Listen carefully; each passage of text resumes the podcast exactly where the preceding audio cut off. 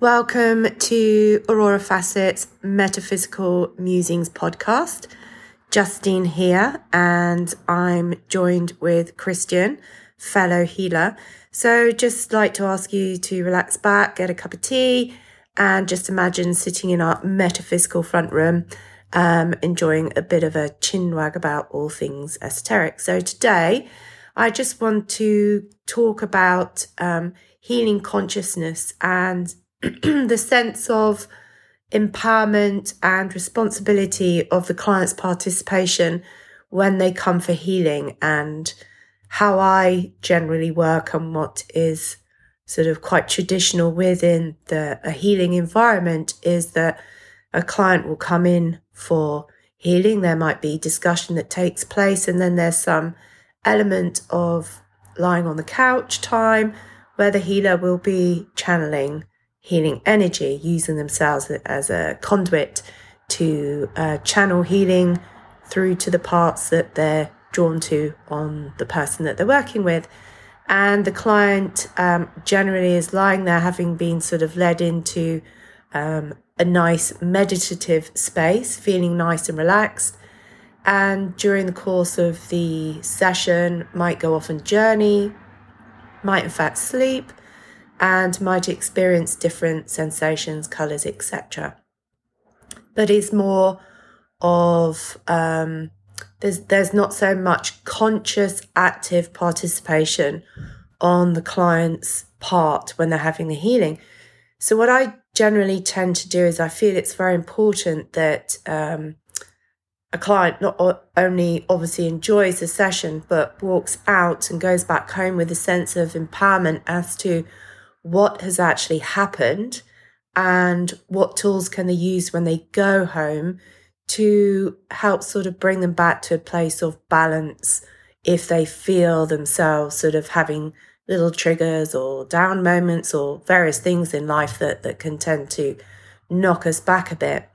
And this brings me on to a, a healing method that I use called the healing mirror, which I use with clients that are slightly more experienced with having healing sessions, and it requires a lot of active, conscious participation. So instead of lying down and going off and journeying, and I'm doing all the channeling, I will act like a mirror. And this is where the client gets to really tap in with their intuitive and feeling senses as to what is going on with their body. And we create a discussion and a mirror with my hands where the client will actually direct me um, with relationship to where are they feeling the healing needs to take place and how are they getting those messages. So we all work in different ways. We might have purely physical sensations heat cold tingling. We might see symbology. We might get um, images um, colors, and we work sort of with that space in time of where that message has come up until we get, uh, well, the client gets a, a feeling or a sense, or intuit that the healing has taken place in that area, and then we'll move on to the next area.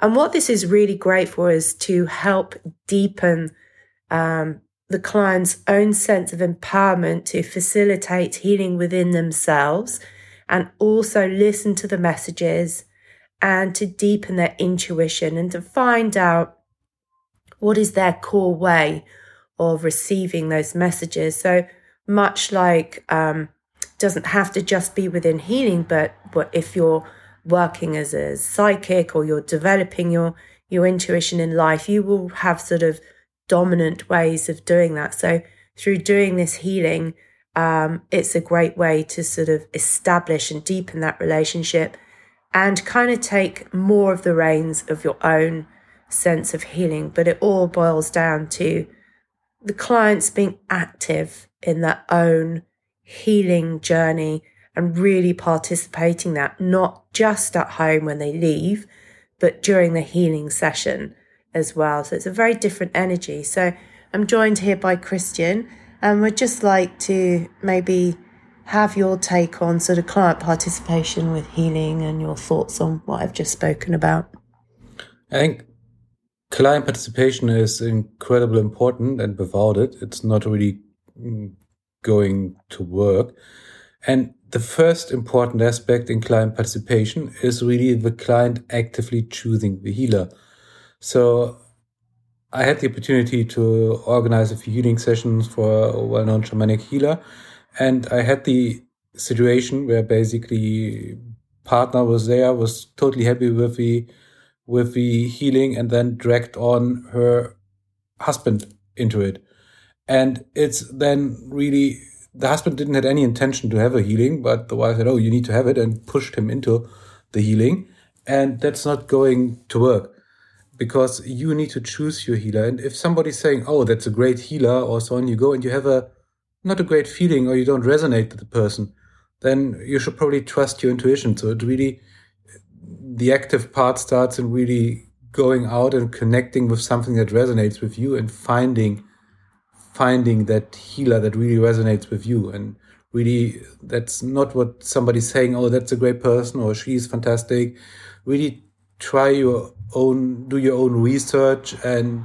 look at their website look at their podcast and speech and see if that's a, if that person resonates with you and then go and uh, experience it firsthand mm, no i think that's really good and i've had that experience with um, gift vouchers. I'm not I'm not a huge fan of gift vouchers when it comes to one to one healing. I think sort of the the sound baths it can tend to be a bit easier, but with the one to one healing, I, I think again, I mean there's two forms of, of thought. You're definitely right that the, the person needs to it's a very personal journey that you're taking with somebody, the client and healer relationship but also there there is uh, if you are sort of closely connected with your soul tribe, then then perhaps you you have more of a a, a better chance of making a good connection with whoever you're having your healing with. That somebody in your soul tribe will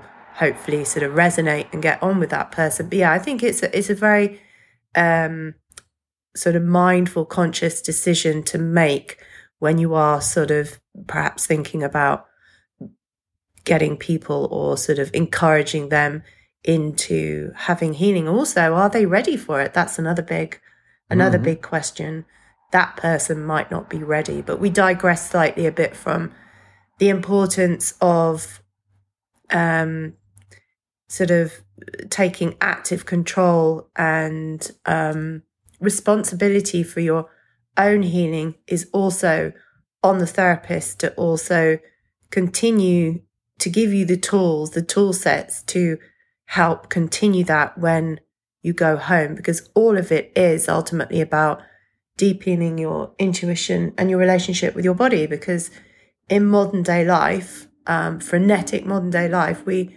we aren't often given the luxury or take the luxury for ourselves. It's not really a luxury, but the time to slow down and hear and sense and see and feel our body because there's so much to do and we're always in our heads and we become disconnected from our physical selves. I mean, lockdown changed that a little bit for some, but I think as humans, the way we are, it's very easy just to fall back into bad habits rather than remember the good things that we can bring for ourselves. And I think also it's not just about the spiritual readiness and consciousness and so on. If you go for a healing session, it's also the active participation in being there on time, making sure that you know when it is and so on, and follow up on the treatment plan because obviously you see quite often the people arrive late, they are not in the mindset, they're still stressed and so on, and they basically waste the first half an hour of their treatment session by calming down from their frenetic life and so on. And it's it's just those more mundane things to really be ready for the healing and really set your environment to really support you in your healing session and and so on. I think it's also incredibly important. It is important, and I I think in those kind of situations that is a strong indicator of you know certain aspects that that definitely need addressing and healing in that person because it is active participation. Even if you are lying on the couch and and enjoying it it's not a tick box exercise where you just turn up have a sleep go home. Um, because that that's not active participation in healing whatsoever. It is it is something that, like you say, you it's a mindful process, a conscious decision to be a participant, make a change for the better in your life. And that actually starts the moment that you start searching for the right the therapist that you're going to connect with, you start the wheel of healing is already taking place at that moment. So yeah, something to ponder and to think about. So thank you for joining us and we'll see you again for our next podcast. Take care.